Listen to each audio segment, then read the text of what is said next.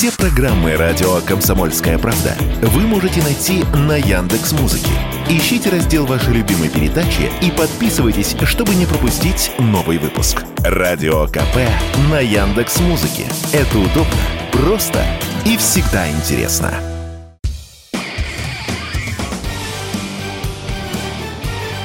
Говорит полковник.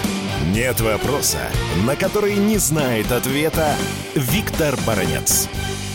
Похоже, наш сосед Финляндия сегодня может официально встать под знамена НАТО. НАТО более 30 лет добивались от этой страны, чтобы она дала согласие вступить в Североатлантический блок. Финнов западная пропаганда, натовская пропаганда могуче обрабатывала на протяжении этих трех десятилетий. Ну и вот сейчас правительство Финляндии приняло решение вступить в Североатлантический блок. Причем, внимание, по финским законам вступление в любой блок должно проводиться на основе референдума референдума. Был референдум? Нет. Финские власти, по сути, наплевали на мнение собственного народа. Но они с этим мнением тоже серьезно работали. Еще где-то э, лет 5-6 назад финны при опросах говорили, что они не желают вступать в НАТО. Представьте себе, только 25% говорили финской власти «да». И вот сейчас фактически власть переломила мнение собственного народа так, как это хочется руководству Соединенных Штатов Америки и руководству НАТО. Ну и что же в итоге? Как это отразится на позиции России? Мы э, в лице натовской Финляндии обретаем недружественное государство. Это раз. С этим недружественным государством мы теперь обретены граничить на протяжении 1300 километров. Такова длина российско-финской границы. Ну а поскольку это наш противник, реальный противник, мы, естественно, с военной точки зрения будем укреплять границу. Вы знаете, наши власти уже объявили. Там, по-моему, будет два армейских корпуса, будет огромное количество пограничных застав, наши пограничные службы, ФСБ. Ну и, конечно, конечно, в том случае, если на территории натовской Финляндии появятся, скажем, американские военные базы или, допустим, военно-морская, авиационная, сухопутная база,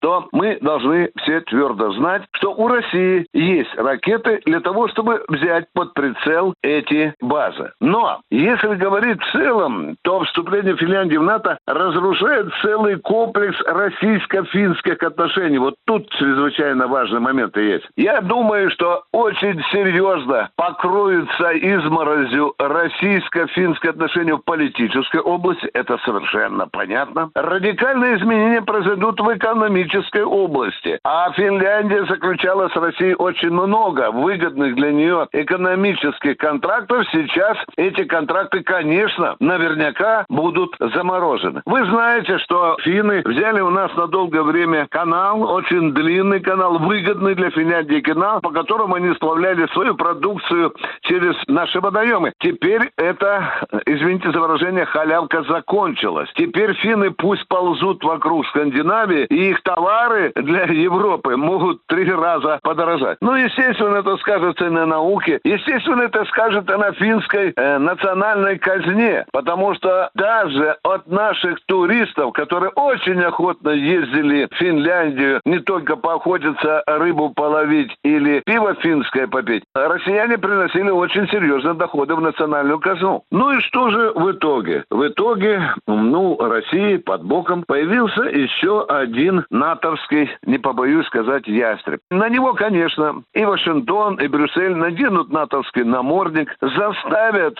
финскую армию готовиться по стандартам НАТО. Конечно, финскую армию начнут, как и польскую, там и другую, другие армии, накачивать западным, прежде всего, американским оружием. Ну что же, мы принимаем это как данность. Был у нас хороший, добросовестный, миролюбивый сосед. Сейчас на него просто надели звериную маску Североатлантического блока. Мы, конечно, будем теперь смотреть уже как на противника. Но это не наша вина. Финны сами выбрали себе вот такую историю. Виктор Баранец, радио «Комсомольская правда», Москва.